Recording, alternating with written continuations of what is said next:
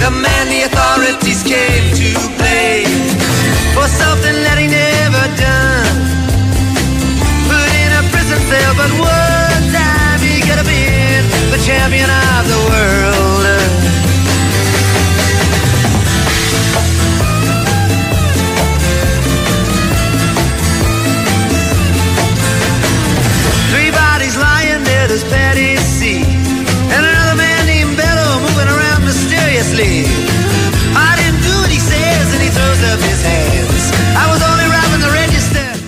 Είναι η έφεση της Τρίτης από τον Big Wings Sport FM 94,6.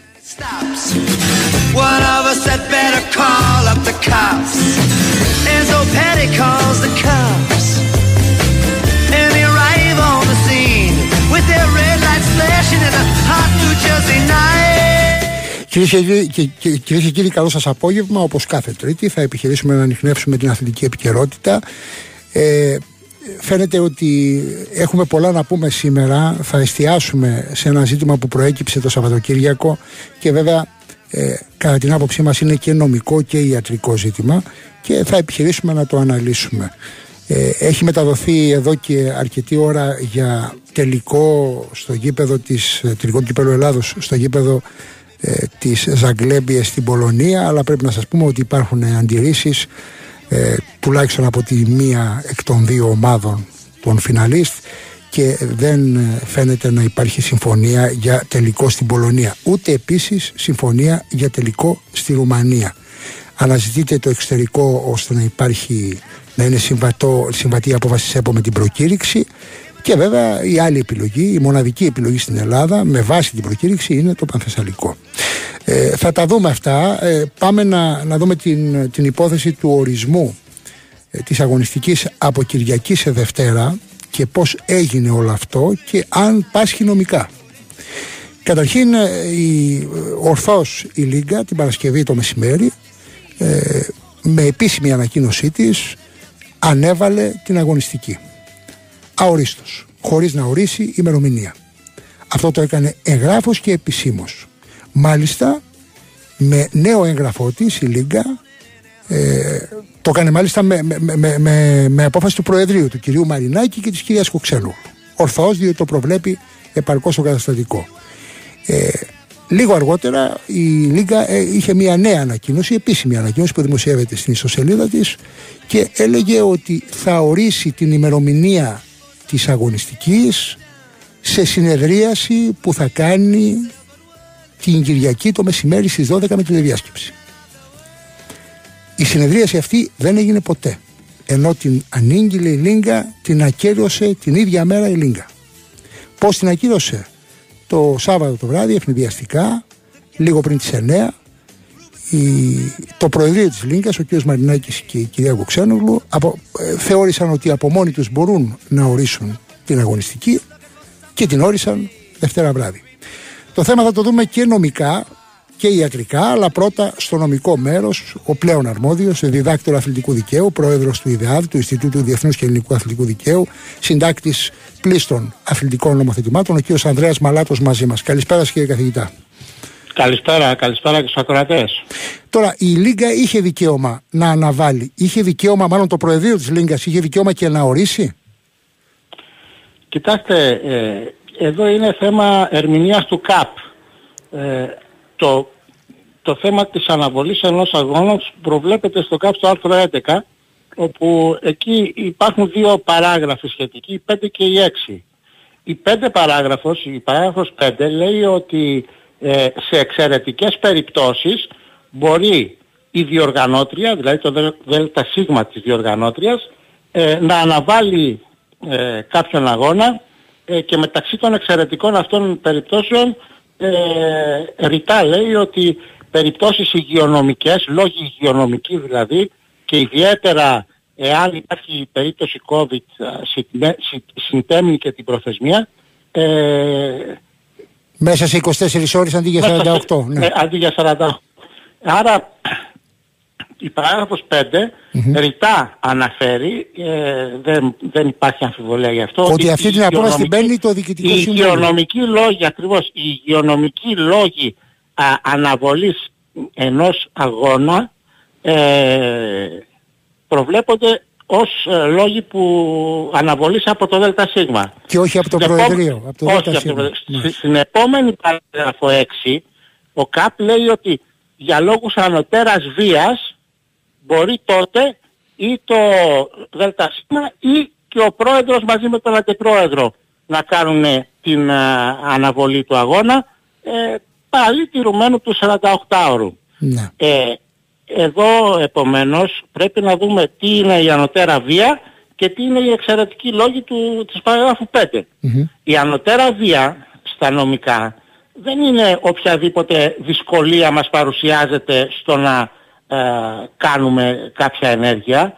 Ανωτέρα βία είναι κάτι το οποίο είναι υπεράνω των ανθρωπίνων δυνατοτήτων. Φυσική ένας καταστροφή. σεισμός, ένας Φυσική κατα... το, τα λοιπά, όπου εκεί δεν προλαβαίνεις ούτε δέλτα σίγμα να κάνεις ούτε τίποτα και εκεί σου λέει ότι ναι, σε λόγους τέτοιους ανωτέρας βίας μπορείς ε, και σαν πρόεδρος με τον αντιπρόεδρο να λάβεις την απόφαση ας πούμε για να ε, ε, αντιμετωπίσεις Και, αυτή να μην την ανωτέρα βία. περιμένεις, και να μην περιμένεις σύγκληση Διοικητικού Συμβουλίου. Ναι. Ακριβώς. Επομένως εδώ η, η απόφαση ορισμού από τον πρόεδρο και τον αντιπρόεδρο μόνο και όχι από την εκτελεστική Τι, επιτροπή. τι, τι είναι αντιπρόεδρο, της είναι, είναι γυναίκα η κυρία Κοξανογλού. Ναι. Ναι, τέλος πάντων, ε, πάση κατά τούτο. Ότι δηλαδή έπρεπε η απόφαση της αναβολής στην περίπτωση αυτή, επειδή ο λόγος είναι υγειονομικός, να, λα- να λυθεί από, τη, από το ΔΣ της και όχι από τον πρόεδρο και τον αντιπρόεδρο. Μάλιστα. Ε, άρα, αυ- πάσχει, αυτό, άρα, είναι το, αυτό είναι το τι λέει ο ΚΑΠ, ναι. ναι, άρα πάσχει ο ορισμός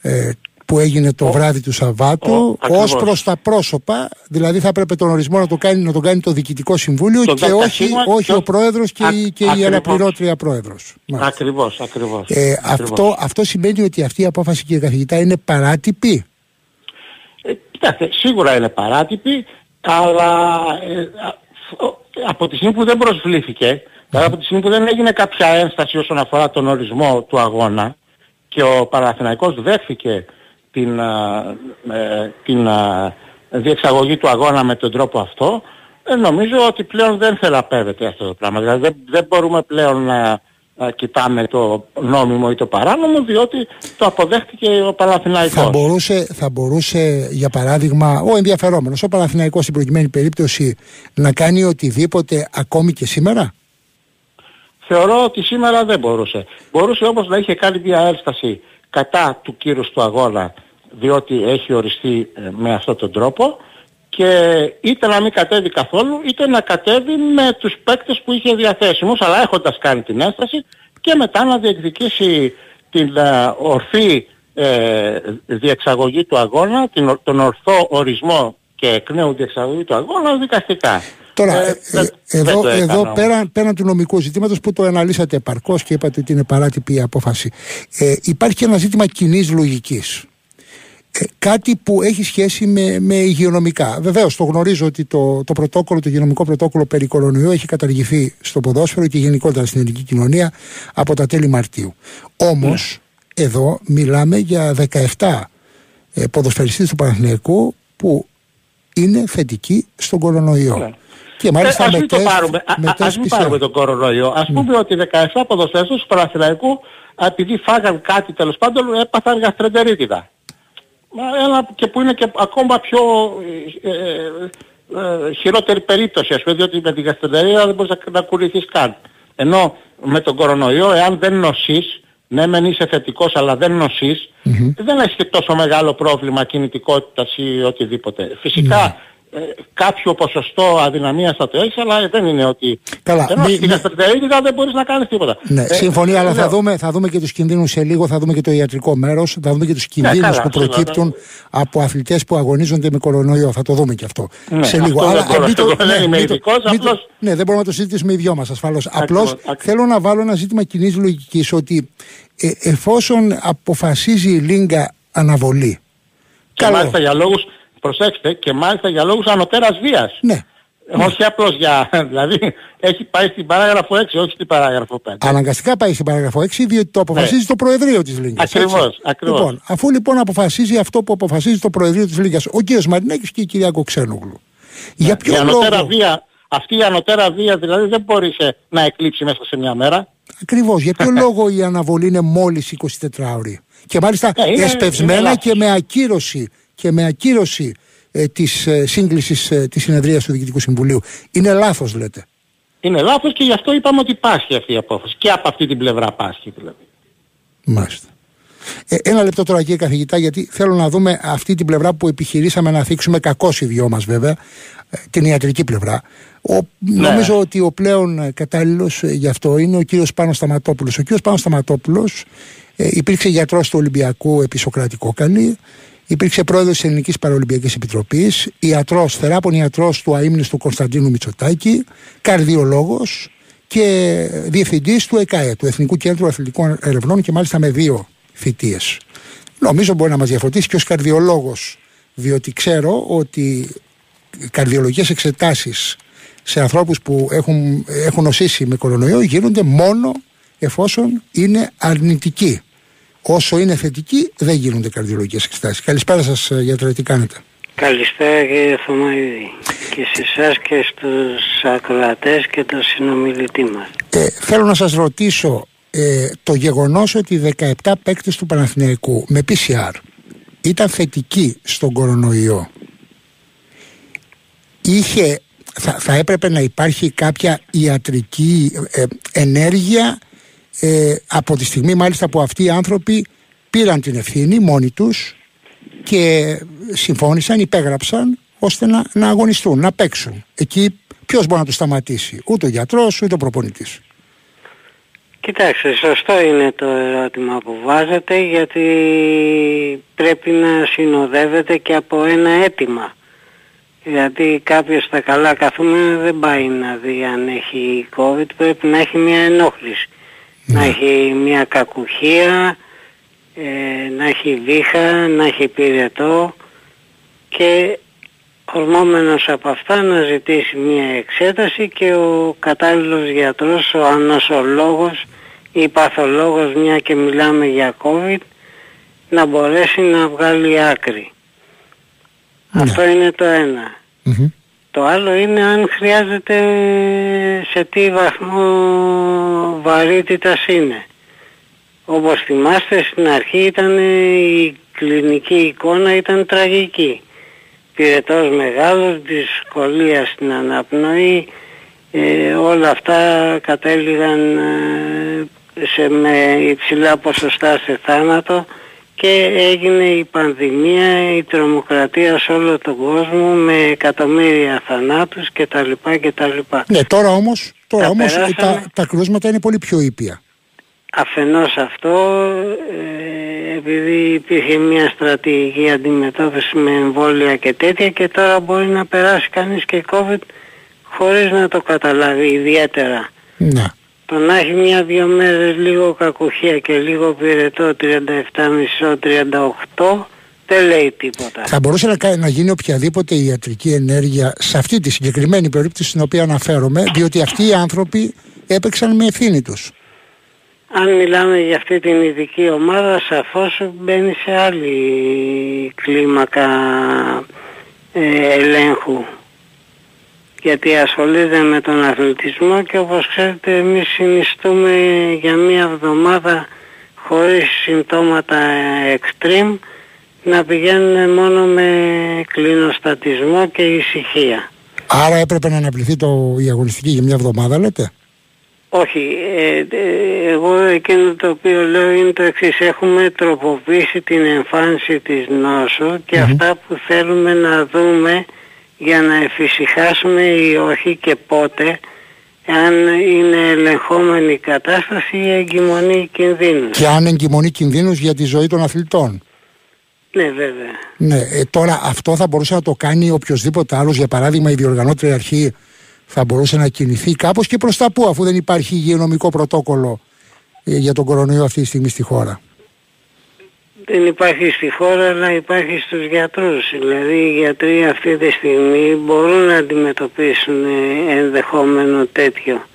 Ναι, υπάρχει και, Και η φυσικά- κεντρική, και υπάρχει και η φυσικά- κεντρική επιστημονική επιτροπή στον Ευαγγελισμό, έτσι, για τον κορονοϊό. Υπάρχει μια επιστημονική επιτροπή, ένα ειδικό νοσοκομείο COVID, ο Ευαγγελισμός και οι οδηγίες οι οποίες βγαίνουν για όλους τους γιατρούς σε όλη την ε, επικράτεια να έχουν ένα μπούσουλα αντιμετώπισης γιατί ο καθένας είναι και μια άλλη περίπτωση. Θα μπορούσε να απευθύνει σε αυτή την επιστημονική επιτροπή ε, ε, ερώτημα η Λίγκα; Γιατί όχι; Αν απίφθινε ερώτημα, θα μπορούσε αυτή η επιτροπή να απαγορεύσει στους παίκτες του Παναθηναϊκού να αγωνιστούν; Ε, φαντάζομαι ότι από τη στιγμή που στην πρώτη φάση που ήταν και η πιο επικίνδυνη και ήταν ε, τρομακτική γιατί μιλάγαμε για θανάτους ε, σε ποσοστά πολύ ψηλά ε, βγήκανε νόμοι γι' αυτό. Ναι, τώρα όμως θα μπορούσε αυτή η επιτροπή να απαγορεύσει σε παίκτες που με δική τους ευθύνη αποφάσισαν, αποφάσισαν να αγωνιστούν. Θα, να τους απαγορεύσει να αγωνιστούν. Εντάξει, όταν αναλαμβάνει κανείς την ευθυνη δηλαδή εγώ δεν μπορεί σαν γιατρός ε, στο ιατρείο μου ή σε, μια δημόσια, σε ένα δημόσιο νοσοκομείο που κάθομαι να μυρίσω ε, τα νύχια μου ότι ο α συγκεκριμένος άνθρωπος έχει COVID και πρέπει να του πω εγώ τι να κάνει ε, θα πρέπει να έρθει. Ναι, σύμφωνοι. Μα σας Εάν λέω... δεν έρθει Ναι, ναι. Εάν δεν έρθει, δεν μπορείς να παρέμβεις να, να, να Ε, ναι, αλλά επιβάλλεις. α, α, γιατρέ μου, ε, το, το, ο, ο- ο COVID, ε, το κορονοϊός, ε, ήταν δεδομένος και με τεστ PCR για τους 17 ποδοσφαιριστές του Παναθηναϊκού. Ναι, Υπήρχε. είναι σαν κανόνα σε ορισμένα νοσοκομεία και ιδιωτικές κλινικές περισσότερο ότι για να μπει να κάνει ένα χειρουργείο αυτός που προηγείται ο έλεγχος του ε, αντισώματος αν έχει και τα λοιπά για να προφυλαχθούν αυτά είναι κανόνες οι Ναι, υγειονομικοί. αλλά επειδή μας είπατε ότι η Επιστημονική Επιτροπή της, Βουλή, της, ε, του, του, του, του κορονοϊού στην Ευαγγελισμό θα μπορούσε να απαγορεύσει εν δυνάμει ε, με, με ερώτημα της Λίγκας σε έβγαζε, παίκτες. έβγαζε νόμους. Ναι, σύμφωνοι. Θα μπορούσε και τώρα να το κάνει. Αυτό ρωτώ. Θα μπορούσε να τους πει δεν παίζετε. Μα έχει περιορισμό το κράτος όταν υπάρχει ένα δεδομένο; Ναι. Άρα θα μπορούσε να τους πει δεν παίζετε. Φαντάζομαι ότι εγώ αν ήμουν σε τέτοιο προβληματισμό τι, τι θα έκανα. δηλαδή. Σας το λέω γιατί εσείς είπατε σε έναν ποδοσφαιριστή του Ολυμπιακού και μάλιστα πολύ διάσημο, είχε παίξει Ιταλία, Ισπανία, σου κόβω την μπάλα στον Κοβάσεβιτς. Εσείς το είπατε. Γιατί θεωρήσατε ότι κινδυνεύει μέσα στο γήπεδο. Υπ' αυτή την έννοια έχετε την αίσθηση ότι ένας ε, ποδοσφαιριστής ο οποίος είναι αδύνατο να κάνει καρδιολογικές εξετάσεις. Για τον απλούστατο λόγο ότι οι καρδιολογικές εξετάσεις, το ξέρετε καλύτερα από μένα, είστε καρδιολόγος, γίνονται μόνο με αρνητικό τεστ κορονοϊού. Με θετικό θα βγουν, ε, δεν, δεν, μπορούν να, δεν μπορεί κάποιος να, να δει ποια είναι η επικινδυνότητα. Είναι πλασματικά τα νούμερα πια από ένα σημείο και μετά. Ε, α- α- αυτό προσπαθώ, αυτό προσπαθώ να δω. Εγώ αυτό δεν το ξέρω και δεν το φαντάζομαι ότι εμπίπτει στη σφαίρα της λογικής. Γιατί ε, το υπερηχοκαρδιογράφημα παραδείγματος χάρη που γίνεται σε αυτές τις περιπτώσεις είναι ότι επειδή ο ιός αυτός ο COVID έχει τέτοιο δυναμικό φορτίο που κάνει προσβολή του μυοκαρδίου και πολλοί θάνατοι από τους ανθρώπους που υπέφεραν από COVID ήταν ε, για λόγους καρδιακής ε, προέλευσης. Ε, υπ' αυτή την έννοια λοιπόν δεν υπ' θα αυτή την μπορούσαμε έννοια να έχουμε δεν μια νομίζω μεγαλύτερη ότι- αναβολή γιατρέα από 24 ώρες στην Α, δεν αγωνιστική. το συζητάω αυτό. Έπρεπε να αναβληθούν περισσότερο. Δεν το συζητάω. Για μία μέρα φαντάζομαι ότι δεν νομίζω ότι θα βρεθεί καμία επιστημονική επιτροπή να πει ότι η προστασία και η ασφάλεια εξαντλούνται σε ένα 24 Άρα λέτε ότι και ιατρικά ήταν λάθος η 24ωρη αναβολή και όχι η μεγαλύτερη. Κοιτάξτε, από τη στιγμή που έμαθα και εγώ δια του τύπου ότι υπήρξε μια αναβολή της αγωνιστικής ημέρας αυτής για ένα 24ωρο, το θεώρησα ότι ήταν λιγάκι περίεργο σαν ερμηνεία και νόμιζα ότι έχει παρεξηγηθεί η έννοια. Μμμ. Για ένα 24ωρο γιατί εδώ στο σχολείο να πηγαίνεις για να δικαιολογήσεις απουσίες θέλει μια, ένα 2-24 ώρα οπωσδήποτε για να πεις ότι ήταν αληθινή η πιστοποίηση η ιατρική, ότι κάτι υπήρχε. Άρα κακός λέτε η Λίγκα έδωσε 24 ώρα. Για μία μέρα Ναι. Δεν, δεν θα προλάβαινε ούτε να ανοιχνεύσει ούτε να θεραπεύσει. ναι. Πολύ περισσότερο. Εδώ κύριε καθηγητά έχουμε δύο δεδομένα. Το ένα είναι το δικό σας το νομικό που λέτε κακώς ε, πάρθηκε η απόφαση σε δεύτερο χρόνο και ορίστηκε η Δευτέρα. Εδώ έχουμε και το ιατρικό. Μας λέει ο γιατρός μας, ο κ. Σταματόπουλος, ότι είναι λάθος η μόλις 24 ωρών αναβολή. Ε, Και η κοινή λογική το λέει βέβαια αυτό πέραν της επιστήμης. Ναι, εντάξει, δεν είναι ανάγκη εγώ... να είσαι επιστήμονας, αλλά ε, είναι κοινή λογική. Δηλαδή όταν έχεις Κοιτάξτε, ένα υπήρχε, τόσο- υπήρχε ένα επιχείρημα από την άλλη πλευρά ότι δεν έχουμε υγειονομικό πρωτόκολλο στο ποδόσφαιρο για τον κορονοϊό. Ούτε Όχι. καν αναβολή δεν θα έπρεπε ενδεχομένως να Μα γι' δοθεί. αυτό σας είπα ότι θα μπορούσε να μην είναι κορονοϊός και να είναι το οτιδήποτε οποιοδήποτε Μία άλλος ίωση απλή. υγειονομικός ο λόγος. Ναι. Ναι. Μία γαστρεντερίτιδα, ένα οτιδήποτε. Εκεί προβλέπει ο ΚΑΠ ότι σε τέτοιες περιπτώσεις υγειονομικών λόγων μπορεί να δοθεί αναβολή του αγώνα αλλά με απόφαση του ΔΣ της, Και- ε, και όχι του διοργανώτριας Προεδρείου και όχι όπως του εδώ. Προέδρου. Μάλιστα. Ακριβώς. Ναι. Και φυσικά το 24ωρο ε, σε καμία περίπτωση δεν μπορεί να ισχύσει διότι το 24ωρο ήταν μόνο εφόσον υπήρχε ενισχύει το πρωτόκολλο COVID. Εφόσον το πρωτόκολλο COVID έχει ε, ακυρωθεί, τότε πλέον και ο υγειονομικός λόγος θα είναι ε, ένας από τους λόγους, από τους εξαιρετικούς λόγους αναβολής του αγώνα για τον οποίο χρειάζεται το 48ωρο οπωσδήποτε. Αναρωτιέμαι, αναρωτιέμαι, ε, ποιον θα πείραζε αν η αγωνιστική γινόταν Τρίτη ή Τετάρτη; Ποιον θα πείραζε αυτό;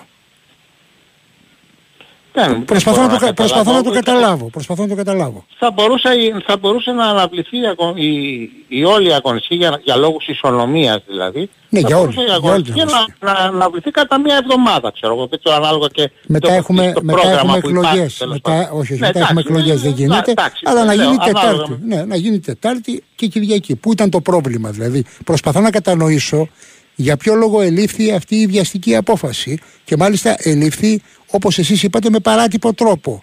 Ε, γιατί θα, να, μπορούσε καν, θα, θα μπορούσε να μην γίνει καν δεκτό το αίτημα.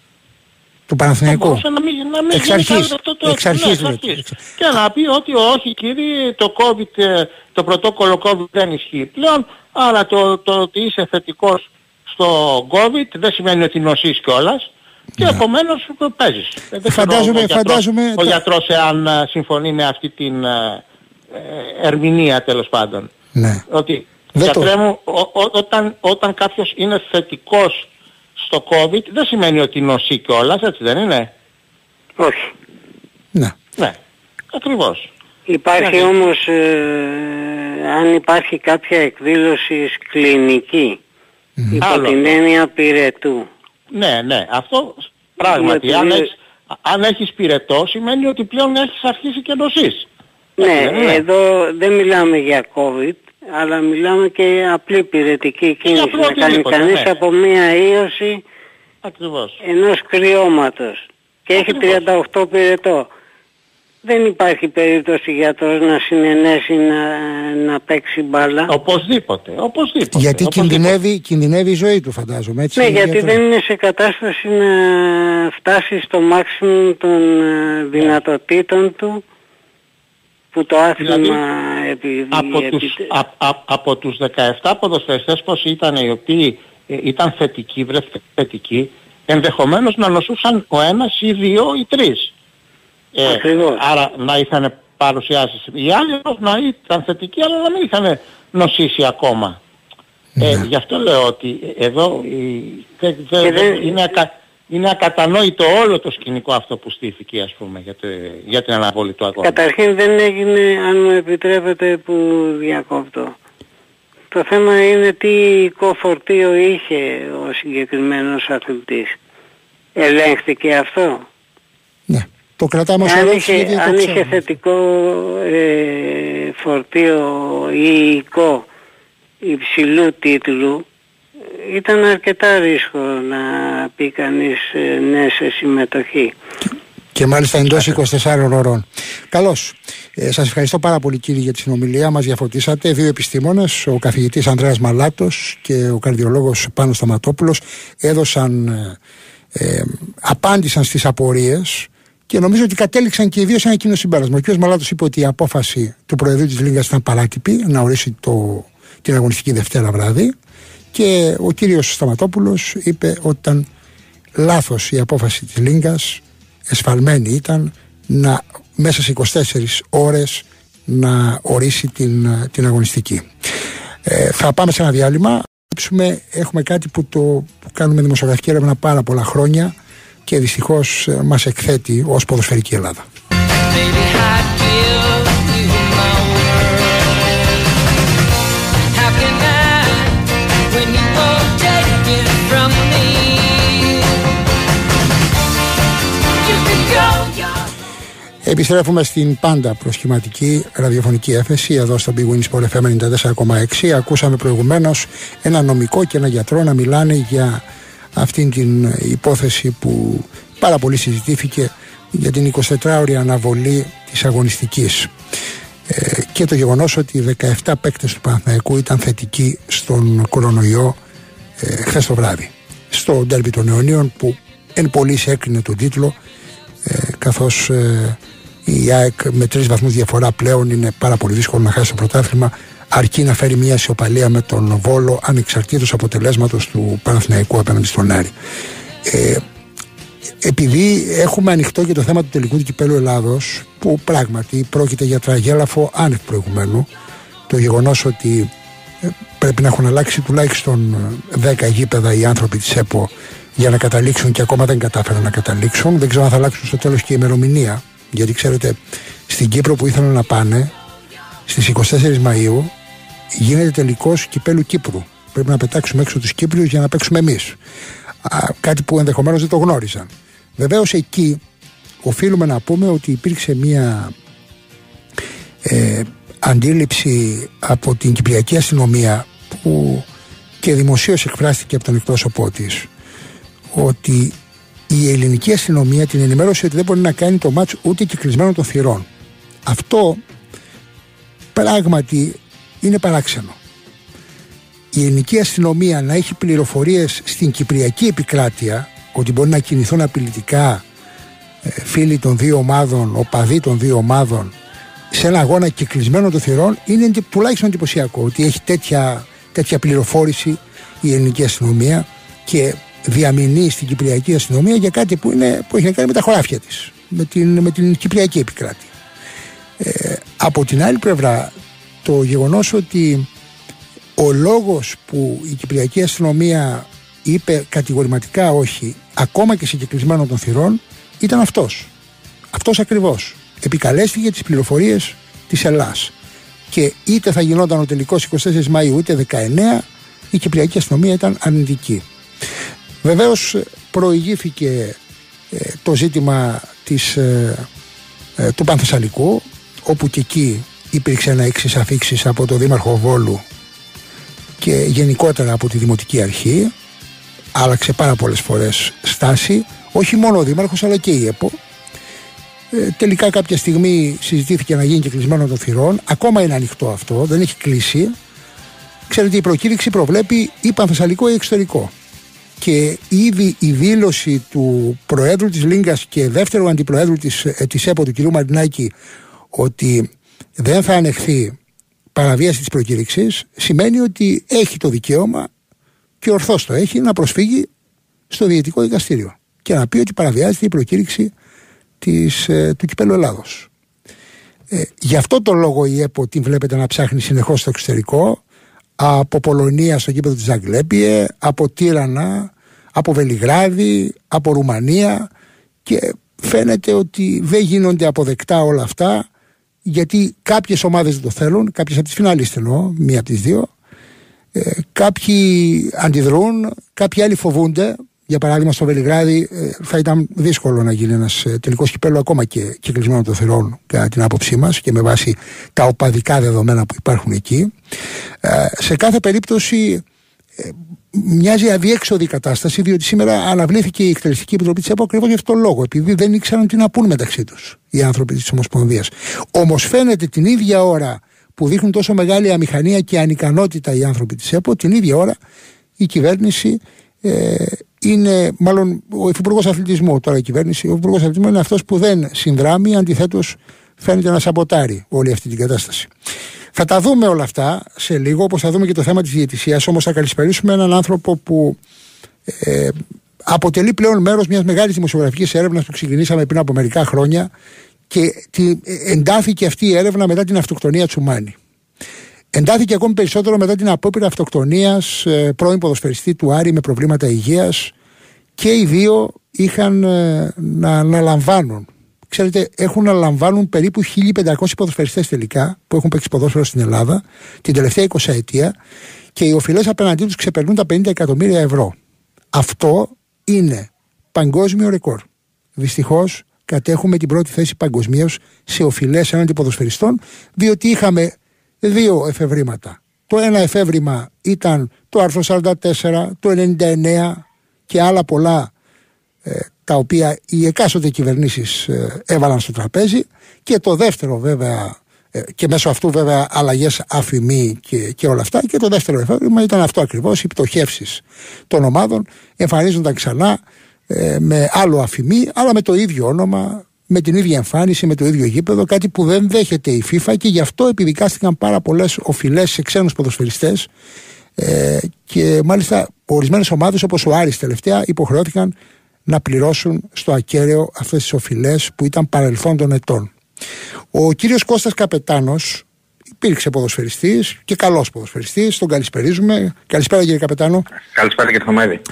Ε, πληροφορήθηκα ότι έχετε κι εσείς λαμβάνει όπως πολλοί συνάδελφοί σας είπα προηγουμένως ένα αριθμό 1500 νομίζω ότι δεν είναι αυθαίρετος τους έχουμε μετρήσει δηλαδή αλλά προσπαθώ να καταλάβω πώς θα πάρετε πίσω τα λεφτά σας Κύριε Θωμαίδη και εμείς αυτό ακριβώς προσπαθούμε να κάνουμε γιατί κακά τα ψέματα τα τελευταία χρόνια έχει ξεφύγει πάρα πολύ η κατάσταση και αυτό θα έλεγα ότι είναι ένα, ένα συμβάν το οποίο για το οποίο πολλοί ποδοσφαιριστές τότε που παίζαμε ποδόσφαιρο υπογράψαμε ένα συμβόλαιο, βάλαμε πλάτη στις ομάδες όταν μας το ζήτησαν, όταν μας ζήτησαν οι ομάδες να υπογράφουμε χαρτί ενώ δεν ήμασταν πληρωμένοι ότι ε, κάνουμε συμβιβασμό για τα λεφτά για να πάρουν αδειοδοτήσεις και τέτοιο ομάδες με το Δεκέμβρη, οι Έλληνες ποδοσφαιριστές βγήκαμε μπροστά Λέγαμε για τους ξένους υπογράφαμε γιατί εντάξει κανείς δεν ήθελε το κακό καμιάς ομάδος. Βάλατε Αλλά πλάτη λοιπόν, βάλατε πλάτη λέγοντας ότι ναι είμαι εξοφλημένος ενώ δεν ήσασταν εξοφλημένος. Έτσι ακριβώς εγώ το έζησα πρώτη φορά αυτό στο, στην, ε, στον Ηρακλή 18 χρονών όταν πήγα την πρώτη χρονιά και έμεινα 4 χρόνια στην Ηρακλή. Κάθε χρόνο το Δεκέμβρη πέγραφα χαρτί ότι η ομάδα δεν μου χρωστάει για να παίρνει αδειοδότηση. Ενώ σε χρωστούσε. Και και τα προηγούμενα χρόνια, ναι. Ενώ γιατί ήμασταν Έλληνες, γιατί αγαπούσαμε την, τις ομάδες που παίζαμε και θέλαμε και το καλό να πάρει και αδειοδότηση για να είμαστε και ανταγωνιστικοί στο πρωτάθλημα και σε όλα αυτά. Αυτό το κάνατε μόνο στον Ηρακλή και σε άλλη ομάδα; Όχι και στον Άρη και σε όλες τις ομάδες σχεδόν που παίξα που έπαιξε ποδόσφαιρο. Και πόσα χρήματα έχετε χάσει, έχετε υπολογίσει πόσα χρήματα ε, έχετε χάσει, έχετε, έχετε λαμβάνει, δεν, έχετε, δεν τα έχετε χάσει ακόμα, έχετε λαμβάνει; Ε, αυτά που είναι στα δικαστήρια είναι γύρω στα 320 χιλιάρικα και αυτά που έχω χάσει που δεν είναι στα δικαστήρια είναι τουλάχιστον άλλα 100-100 και.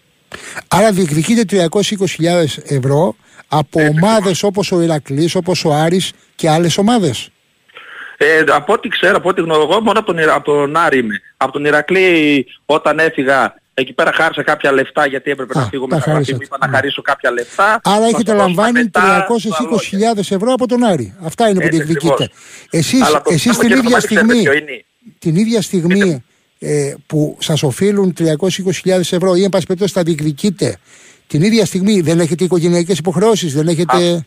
Αυτό ακριβώς πήγα να σας πω τώρα κύριε Θωμαίδη. Το θέμα ξέρετε ποιο είναι. Όταν παίζεις ποδόσφαιρο, όταν παίζεις πο- ποδόσφαιρο και okay, περνάνε λεφτά από τα χέρια σου, τρώει οι ποδοσφαιριστές λίγο, είμαστε και λίγο απλοχέρες και στα ρούχα και στα φαγητά και σε αυτά, οκ. κάναμε τα, πήραμε τα, σε αυτά φάγαμε κάποια λεφτά, αλλά από εκεί πέρα πήραμε ένα σπίτι. Ναι. Πήραμε με βάση το συμβόλαιο που υπογράψαμε, πήγαμε στις τράπεζες, είχαμε το συμβόλαιο, πήραμε δάνειο και αυτή τη στιγμή ξαφνικά αυτό το δάνειο πέρα που έχουν ανέβει, που και πώς έχουν ανέβει τα λεφτά, έχουν, μας, δεν μπορούμε να το πληρώσουμε. Τι δεν δάνειο το με ρήτρα πληρώσουμε. είναι, είναι δάνειο με ρήτρα.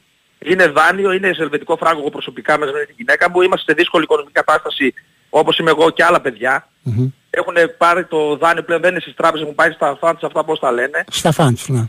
Ναι, και είμαστε πολύ, ε, με όλα τα παιδιά που μιλάμε, είμαστε πάρα πολύ δύσκολοι οικονομικά. Γιατί βάσει αυτά τα συμβόλαια, δώστε εδώ, πα- πιστέψαμε ότι θα τα πάρουμε τα λεφτά και πήγαμε, επενδύσαμε σε ένα σπίτι για να έχουμε να βάλουμε γιατί το δηλαδή, ποδόσφαιρο- ενώ το σας, ποδόσφαιρο δεν παίζει χρωστάνε, χρόνια. ενώ σας χρωστάνε 320 χιλιάρικα, εσείς κινδυνεύετε να χάσετε το σπίτι σας. Έτσι ακριβώς. Κινδυνεύουμε να χάσουμε το σπίτι μας για, για το έντρετο των χρημάτων. Που μας χρωστάνε. Δηλαδή είναι πράγμα που δεν μπορούμε να το εξηγήσουμε με Σας, τα παιδιά. σας χρωστάνε 300 και κινδυνεύετε να χάσετε το σπίτι σας για 100. Ναι, γιατί είχαμε πάρει δάνειο, το πληρώναμε μια χαρά το δάνειο, λίγο οικονομική κρίση, λίγο ότι μετά δεν έκανα κάποια συμβόλαια, ε, σταμάτησα πιο μικρός ποδόσφαιρο, δεν μπορούσαμε να τα επεξέλθουμε να πληρωσουμε Και βάσει με εκείνα τα λεφτά έχουμε, κινδυνεύουμε όπως εγώ και άλλοι ποδοσφαιριστές να βρεθούμε στον δρόμο. Υπάρχουν και πολλοί άλλοι συναδελφοί σας σε αυτή την κατάσταση; Εμείς που μιλάμε, που είμαστε με τον κύριο Παναγόπουλο και τρέχουμε κάποια πράγματα, είμαστε αρκετοί ποδοσφαιριστές. Το θέμα είναι όμως οι ποδοσφαιριστές οι Έλληνες είμαστε σε πολύ δύσκολη κατάσταση με τους ξένους. Υπάρχουν ξένοι που παίζαμε μαζί στον Άρη, οι οποίοι πληρώθηκαν. Ναι. Υπάρχουν Έλληνες που παίζαν μαζί στον Άρη που είχαν μικροποσά, όπως είναι ο Βασίλης Τερενταφυλάκος που είχε 15-16 χιλιάρικα, τα πήρε τα λεφτά. Άρα τι κάνουν τα αθλητικά δικαστήρια, δεν επιδικάζουν τα μεγάλα ποσά και επιδικάζουν τα μικρά; Δεν ξέρω τι γίνεται με τη δικαιοσύνη, αυτό που που πιστεύω ότι γίνεται αυτό το πράγμα. Δηλαδή βλέπει ένα ποσό ο καπετάνος 300 χιλιάρικα, όχι δεν θα τα πάρει. Γιατί; Για να βοηθήσουμε τον Άρη. Μα, Δεν μα, γίνεται αυτό το μα, είναι πράγμα. λογι- μα είναι λογικό αυτό, είναι δυνατόν. Δηλαδή ένα, ένας αθλητικός δικαστής να κοιτάει το ποσό και να μην κοιτάει την ουσία αν πράγματι σας οφείλονται αυτά τα χρήματα; Έτσι ακριβώς και το θέμα γίνεται. Γιατί πώς γίνεται όταν έκανα προσφυγή, μέσα σε τρεις μέρες εκδικάστηκε ότι ο Άρης μου χρωστάει αυτά τα λεφτά και έμεινα ελεύθερος. Βάσει το οικονομικό που δεν είχα πάρει τα λεφτά. Με έβαλε ότι όντως σου χρωστάει ο Άρης. Άρα είναι το δέχτηκε, συμβόλαιο άρα του Άρη. δέχτηκε, δέχτηκε το αθλητικό δικαστήριο Δέχτηκε έτσι και σας ακριβώς. τα Και μ' άφησε χρωστάει. ελεύθερο από τον Άρη. Αφού σας άφησε ελεύθερο το δέχτηκε, ασφαλώς. Ναι. Το θέμα όμως είναι ότι είναι και άλλοι ποδοσφαιριστές. Είναι και από την ΑΕΚ, από, το- από τον Άρη, από τα γιαννενα Και όλες οι ομάδες άλλαξαν δίθεν άφημοι και όλες είναι ακριβώς το ίδιο. ναι. Με Τώρα- τα ίδια χρώματα, στα ίδια γήπεδα, στα, τα ίδια άφημοι, τα πάντα. Ναι. Ε, ξέρετε, εμείς ευαισθητοποιηθήκαμε ιδιαίτερα μετά την αυτοκτονία του Σουμάνη και ήταν λογικό οποιοδήποτε θα είχε ευαισθητοποιηθεί. Αλλά δεν ευαισθητοποιήθηκε ποτέ η πολιτεία. Σας πω ένα παράδειγμα. Ε, είχαμε και δεύτερη απόπειρα αυτοκτονίας Ε, από ήμουνα πρώην Θεσσαλονίκη και ποδοσφαιριστή. το διάστημα ναι, και ε, έμαθα δεν για θέλω, παιδί. ναι, δεν θέλω να, να, να πείτε το όνομά του. Ε, όχι, όχι, δεν καταλαβαίνετε. υπάρχει λόγος, ναι. Ε, ε, εκεί, ε, εκεί όμως που, που αναρωτιέμαι γιατί δεν γίνεται αυτό είναι το εξής. Ξέρετε, τον τελευταίο καιρό ένα πάγιο αίτημα του, του ποδοσφαίρου ικανοποιήθηκε από την κυβέρνηση και ορθώς ικανοποιήθηκε. Ήταν ένα αίτημα 30 ετών των ομάδων να λαμβάνουν ένα μικρό ποσοστό από το στοίχημα διότι το δικαιούνται, διότι προσφέρουν το, το όνομά τους στα κουπόνια του στοιχηματισμού. Ε, πράγματι λοιπόν αυτό θεσμοθετήθηκε και μάλιστα θεσμοθετήθηκε με τρόπο που να μην επιβαρύνει τους, φο- τους Έλληνες φορολογούμενους πολίτες, δηλαδή αυτό το ποσοστό που πηγαίνει στο επαγγελματικό ποδόσφαιρο να πηγαίνει από τα κέρδη των παικτών του στοιχήματος, από τα κερδισμένα δελτία του στοιχήματος. Άρα λοιπόν ε, μια πολύ μικρή φορολόγηση που γίνονται στα κερδισμένα δελτία, στους κερδισμένους παίκτες Ναι, του ναι. στοιχήματος πηγαίνει σε έναν κορβανά κρατικό Εκεί μαζεύτηκαν περίπου 60-65 εκατομμύρια φέτος. Από αυτά τα λεφτά τα 30 πήγαν στο επαγγελματικό ποδόσφαιρο. Η κάθε ομάδα της Super League 1 πήρε από 1,5 εκατομμύριο ε, για, για φέτος. Λέω το εξής, γιατί ένα πολύ μικρό ποσοστό από αυτό δεν παρακρατείται υπέρ των οφειλών των ποδοσφαιριστών όπως εσάς; Εξ αρχής, από το ίδιο το κράτος. Δηλαδή, πριν παραδώσει το 1,5 εκατομμύριο στον Άρη, στην προκειμένη περίπτωση, να παρακρατήσει ένα 10% και να το αποδώσει σε ποδοσφαιριστές που έχουν οφειλόμενα. Το κράτος. Έτσι, έτσι ακριβώς αυτό πρέπει να γίνεται. Για ποιο, για ποιο λόγο μια ομάδα η οποία χρωστάει να, παίρνει, ε, να έχει έσοδα από το κράτος και από χορηγίες και από κανάλια ενώ χρωστάει. Ενώ χρωστάει. Ε, μπορεί να κάνει διακανονισμό και με τους παίκτες γιατί εμείς είμαστε ανοιχτοί και σε διακανονισμό να μας το βάλει και σε πενταετία. Δεν έχουμε κανένα απολύτως θέμα γιατί μιλάμε με τα παιδιά ότι κάθε χρόνο να κρατάει ένα ποσοστό από το στοίχημα, από τις χορηγίες και να μας δίνει ένα μικρό ποσό ώστε σε πέντε χρόνια να τελειώσει. ώστε να μπορέσετε να πληρώσετε και το δάνειό σας γιατί είναι κρίμα να χάσετε το σπίτι σας για 100 χιλιάρικα ενώ σας χρωστάει η ομάδα σας 300. Είναι απίστευτο. Έτσι ακριβώς. Είναι αρκετοί, είναι αρκετοί που είναι πόσα χρόνια με τις κοπέλες τους και δεν, δεν, δεν κάνουν οικογένεια για αυτό το ακριβώς το λόγο. Δυσκολεύονται οι δυο τους να τα φέρουν πέρα. Δεν παντρεύονται, δεν κάνουν παιδιά, γι' αυτό το λόγο λέτε. Έτσι ακριβώς. Γιατί, το, θε- γιατί εγώ κατεβαίνω αρκετά συχνά στη Θεσσαλονίκη με, με τον αδερφό μου. Έχουν, έχουν πολλά παιδιά θέμα. Μάλιστα. Το Και κρατώ. Είστε, είστε λίγοι οι δημοσιογράφοι που το βγάζετε προς τα έξω και αυτό είναι προς τιμή σας. Καλά, εμείς Γιατί- οφείλουμε, εμείς κάνουμε τη δουλειά μας. Τι λέτε τώρα, κύριε Καπετάνο. Γιατί είμαστε εγώ βλέπω ότι υποχρεωμένοι και η να το κάνουμε. δημοσιογραφία, γιατί αρκετοί δημοσιογράφοι είναι πίσω από τις ομάδες και η δικαιοσύνη, δεν, ε, στην Ελλάδα είμαστε πάρα πολύ, έχουμε σοβαρό θέμα. Μην Και το φαίνεται λέτε, μην αυτό το και λέτε. στις Όλοι οι έρευνες. συνάδελφοι, όλοι οι συνάδελφοι έχουν ευαισθητοποιηθεί με αυτό το ζήτημα και νομίζω ότι οφείλουν να το κάνουν και σε κάθε περίπτωση οφείλει και το κράτος, η ελληνική πολιτεία, να φροντίσει από τη στιγμή μάλιστα που έχει έναν τέτοιο μηχανισμό. Είναι τόσο απλό, έτσι όπως το περιέγραψα προηγουμένως, που μέσα από αυτόν τον μηχανισμό του, των κερδισμένων δελτίων του στοιχήματος μπορεί σιγά σιγά η ομάδα να πληρώσει τις οφειλές και όχι να συμβεί αυτό που συνέβη στον Άρη για παράδειγμα, να πληρώσει εκατομμύρια ευρώ σε ξένους ποδοσφαιριστές που το έκανε τελικά, αναγκάστηκε να το κάνει, γιατί αν δεν το Αναγκάστηκε. έκανε, ναι, αν δεν το έκανε, θα είχε βρεθεί εκτός κατηγορίας. Η FIFA δεν αστείευεται σε αυτά τα ζητήματα. Έτσι, ακριβ- και πάλι σε αυτό το κομμάτι οι Έλληνες ποδοσφαιριστές είμαστε πάλι που μπορούμε να βάλουμε πλάτη. Ενώ στους ξένους ποδοσφαιριστές ε, ότι ζητούσε 300 πάρε 300. Παίχτης που, ο παίχτης που ήμασταν μαζί στον Άρη ο οποίος δεν πάτησε σε εισαγωγικά γήπεδο ε, ζήτησε όλο το συμβόλαιο και το πήρε όλο το συμβόλαιο. Μάλιστα.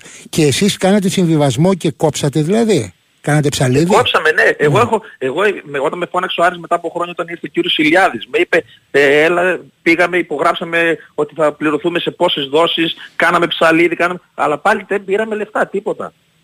Μάλιστα. Ούτε τα ψαλιδισμένα λοιπόν. Μάλιστα. Όχι, τίποτα, τίποτα. Και την ίδια ώρα κινδυνεύετε να χάσετε το σπίτι σας. Το κρατάμε. Θα είναι αντικείμενο τηλεοπτικής εκπομπής, διότι θεωρούμε ότι. Μακάρι είναι πρέπει κρίσιμο. να βρεθεί κύριε Θωμαρίδη, πρέπει να βρεθεί άμεση λύση. Να. Ναι. Άμεση λύση, ειδικά αυτό με το ποσοστό του στίγμα, πιστεύω είναι μια καλή λύση που θα ωφελήθει και η ομάδα και ο ποδοσφαιριστής και πρέπει να βρεθεί άμεσα από και την κυβέρνηση. Καλή δύναμη κύριε Καπετάνο. Θα, θα τα Ευχαριστούμε πούμε πάρα πολύ πολύ. Καλή σύντομα. συνέχεια. Θα τα πούμε πολύ σύντομα. Να είστε καλά. Μακάρι, έγινε, γεια σας. Λοιπόν, αυτό από τον κύριο Κώστα Καπετάνο, βετεράνος ποδοσφαιριστής, ο οποίος τον ακούσατε. 300 χιλιάρικα του χρωστάει ο Άρης, 100 χιλιάρικα χρωστάει στο κόκκινο δάνειο για το σπίτι, θα χάσει το σπίτι. Δηλαδή να, να, να, έχεις, να, έχεις να παίρνεις 300 και την ίδια ώρα να χρωστάς τα 100 και να χάσεις το σπίτι σου, ε, εντάξει. Μιλάμε για έναν παραλογισμό. Και έναν παραλογισμό στον οποίο μπορεί να παρέμβει το κράτος. Αν ήταν μια υπόθεση ιδιωτών, δεν θα το συζητούσα καν. Θα έλεγα φταίει ο Καρυπίδης ή φταίει ο Καπετάνος. Αλλά εδώ υπάρχει συγκεκριμένος μηχανισμός, υπάρχει κρατικός κορβανά, όχι από τους Έλληνες φορολογούμενους πολίτες. Από τα κερδισμένα δελτία του στοιχήματος. Και ορθώς έχει παρέμβει η κυβέρνηση και είναι ένα από τα μέτρα που πήρε η κυβέρνηση σωστό προς το επαγγελματικό ποδόσφαιρο και δίνει κάποια χρήματα στι ομάδες, σε επαγγελματικές ε, ομάδες. Αρκετά χρήματα. 1,5 εκατομμύριο η κάθε ΠαΕ Super League 1 θα πάρει φέτος. Δεν είναι δυνατόν να μην προβλέπει ότι στις περιπτώσεις των οφειλών προς ποδοσφαιριστές, οι οποίες οφειλές είναι, ε, είναι τελεσίδικες. Βλέπετε ότι ο ποδοσφαιριστής αυτός έμεινε ελεύθερος από την ομάδα του επειδή ακριβώς του χρωστούσε η ομάδα του. Αφού είναι λοιπόν τελεσίδικες και υπάρχουν δικαστικές αποφάσεις, ένα ποσοστό από αυτά τα, τα χρήματα που πηγαίνουν προς μία ΠαΕ να παρακρατείται από το ίδιο το κράτος υπέρ των οφειλών προς ποδοσφαιριστές. Έχουμε φτωχοποιήσει τόσο πολύ τους ποδοσφαιριστές έχουμε την αίσθηση ότι ε, ο κόσμος της μπάλας είναι ό,τι πιο λαμπερό αλλά ξέρετε αυτή είναι η μειοψηφία. Ο λαμπερός κόσμος της μπάλας είναι η μειοψηφία. Η πολλή, η πλειοψηφία των ποδοσφαιριστών είναι φτωχοποιημένη και επειδή υπάρχει και πολύ σύντομη επαγγελματική διαδρομή σε ένα ποδοσφαιριστή ξέρετε η επαγγελματική ζωή ενός ποδοσφαιριστή δεν ξεπερνάει τα 15-20 χρόνια και άντε να πάρεις τα καλά λεφτά σε 5-10. Άρα λοιπόν, αυτός ο άνθρωπος μετά τα 35 του 40 του, αν δεν έχει φροντίσει να συγκεντρώσει χρήματα ή αν δεν έχει κάνει πολύ σπουδαία καριέρα, ενδεχομένως να βρεθεί στο δρόμο εφόσον του οφείλονται χρήματα. Εμείς δεν λέμε αν ήταν καλός ή κακός παίκτης κάποιος. Εμείς λέμε ότι αν του οφείλονται χρήματα πρέπει να, να δοθούν. Και όχι με, με τρόπους ε, οι, οι οποίοι ξέρετε μόνο στην Ελλάδα εφευρέθηκαν, λίγο μας ακολούθησαν και οι Ιταλοί μετά ε, αυτό το περίφημο, αυτή η περίφημη αλλαγή αφημί με πτωχευτικά άρθρα τα οποία ευλόγησαν και οι εκάστοτε κυβερνήσεις, είναι μια διαδικασία η οποία ε, εμπέζει την κοινή λογική. Όλοι ξέρουμε ότι η αλλαγή του αφημί διατηρεί το καθεστώς και της ομάδας και του γηπέδου και της εμφάνισης και της ιστορίας και την ίδια στιγμή ε, κάνουμε πως δεν το βλέπουμε. Αυτό είναι το κρίσιμο. Και για μένα αυτό είναι το κορυφαίο. Τέτοια ζητήματα στο επαγγελματικό ποδόσφαιρο είναι κορυφαία. Ότι φτωχοποιούνται οι άνθρωποι που πατάνε το χορτάρι και προσφέρουν το θέαμα. Καλό, κακό, αυτό προσφέρουν. Αλλά αυτοί είναι οι πρωταγωνιστές. Και αυτοί πρέπει να αμείβονται όσο αμείβονται για αυτό που κάνουν. Και αφού υπάρχουν συμφωνίες, οι συμφωνίες πρέπει να τηρούνται. Τώρα, επειδή χθες το βράδυ στην τηλεοπτική δίκη αποκαλύψαμε κάτι και βλέπω και πολλά ερωτήματα ακροατών περί αυτού. Ε, αποκαλύψαμε το σχέδιο Μπένετ. Και βλέπω μάλιστα ότι ο κ. Μαρινάκης ζητάει ελίτ ε, ξένο διαιτητή ή πρώτης κατηγορίας για τον αγώνα Πάκου Ολυμπιακού. Το σχέδιο Μπένετ ε, προβλέπει κάτι συγκεκριμένο για την επόμενη σεζόν. Ποιο είναι αυτό, Έλληνες στο χορτάρι, ξένοι στο βάρο. Γιατί το κάνει αυτό, διότι η UEFA μετά την επιστολή Τσέφερη σε Μπαλτάκο έχει κόψει οποιαδήποτε συνδρομή προς την ελληνική πλευρά. Με δική μας ευθύνη, διότι με αυτά που κάναμε με τους ξένους διαιτητές, ε, ήμασταν, ε, είμαστε αξί της μοίρας μας όταν τους κυνηγάμε στις φυσούνες. Ε, από τη στιγμή λοιπόν που υπάρχει αυτή η επιστολή Τσέφεριν, ελάχιστοι ξένοι διαιτητές. Μην βλέπετε το, το Μπριχ χθες. Ο Μπριχ ήρθε διότι είναι 47 χρονών και δεν, δεν ανήκει στην δικαιοδοσία πλέον της της UEFA. Ούτε ελίτ είναι, ούτε αλφα κατηγορία. Ήταν ελίτ. Μεγάλος διαιτητής είναι, αλλά ήταν ελίτ. Ε, δεν έρχονται λοιπόν οι ξένοι. Γιατί δεν έρχονται, γιατί η UEFA ε, ζητάει διασφάλιση, της, ε, ε, ζητάει να, να προστατευτούν, να, να έχουν ασφάλεια. Πώς θα έχουν ασφάλεια; Σε ένα δωματιάκι του ΒΑΡ, στο Μαρούσι, εκεί που πηγαίνουν όλοι οι βαρίστες, ας πάνε οι top βαρίστες εκεί και ας ε, είναι οι ξένοι top βαρίστες στο δωματιάκι του Αμαρουσίου, αφού δεν μπορούμε να τους φιλοξενήσουμε στα γήπεδά μας και ας παίζουν οι Έλληνες στο χορτάρι. Τώρα, εάν μπορεί ο κ. Μπένετ την Κυριακή στο Ολυμπιακός να φέρει ε, κατ' εξαίρεση ξένους και στο χορτάρι, είναι ένα ερώτημα που δεν μπορώ να το απαντήσω τουλάχιστον αυτή τη στιγμή. Θα το δούμε. Πάντως υπάρχει εξαιρετική δυσκολία στο θέμα, διότι δέχονται διαρκώς αρνήσεις φτάσαν στο σημείο να αποτανθούν για το Άρης ε, ΑΕΚ σε Σαουδάραβα λέει, η ελίτ. Εντάξει τώρα. Ο οποίος δεν πρόλαβε λέει, να βγάλει βίζα. Εντάξει, άμα είναι να φέρουμε και Σαουδάραβες αντί των Ελλήνων, δεν, δεν έχω κάτι με τους Σαουδάραβες. Ενδεχομένως και στο πλαίσιο της ε, της, ε, συνδιεκδίκηση του Μουντιάλ του 2030 με Σαουδική Αραβία και με Αίγυπτο, κάτι για το οποίο υπάρχουν πάρα πολλές ενστάσεις ε, στην, ε, στη Δυτική Ευρώπη, ξέρετε, διότι τα δικαιώματα στη Σαουδική Αραβία ε, είναι πολύ χειρότερα από ότι είναι τα δικαιώματα τα εργασιακά στο Κατάρ. Ε, αλλά, εν πάση περιπτώσει, σε αυτό το πλαίσιο, λες, θα φέρω μια φορά και εγώ έναν Σαουδάραβα, αφού ο Σιδηρόπουλος τρέχει κάθε τρει και λίγο στο Κουβέιτ. Ε, αλλά, εν πάση περιπτώσει, θεωρώ ότι το κρίσιμο είναι να υπάρξει μια συμφωνία. Συμφωνία κυρίων ανάμεσα στις ομάδες και για αυτό το θέμα. Κάπου εδώ πρέπει να κλείσουμε. Θα συναντηθούμε την επόμενη Τρίτη, όπως και κάθε Τρίτη, στις 7 εδώ στο Big Wins FM με μια έφεση πάντα προσχηματική. Καλά να περνάτε.